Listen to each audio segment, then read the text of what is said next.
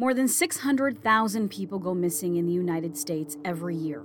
Some are found and reunited with loved ones, others are never seen again.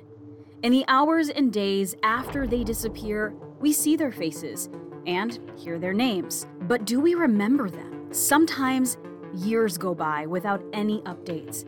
Tips stop being reported, detectives retire, and their cases go cold. That's where we come in. This is Forgotten Wisconsin Cold Cases, and I'm your host, Cassandra Cepeda. We're a podcast on a mission to remember those who went missing and still haven't been found. Right now in Wisconsin, 185 people are considered missing.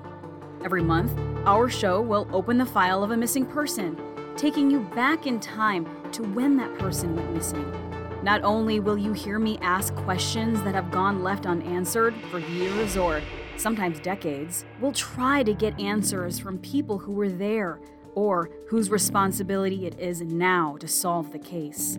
We know you're busy and don't have hours to dedicate to a show, so we will pack it all in in under 15 minutes. And just maybe, you are the key to bringing them home, or have that missing piece of information that police and loved ones have been searching for.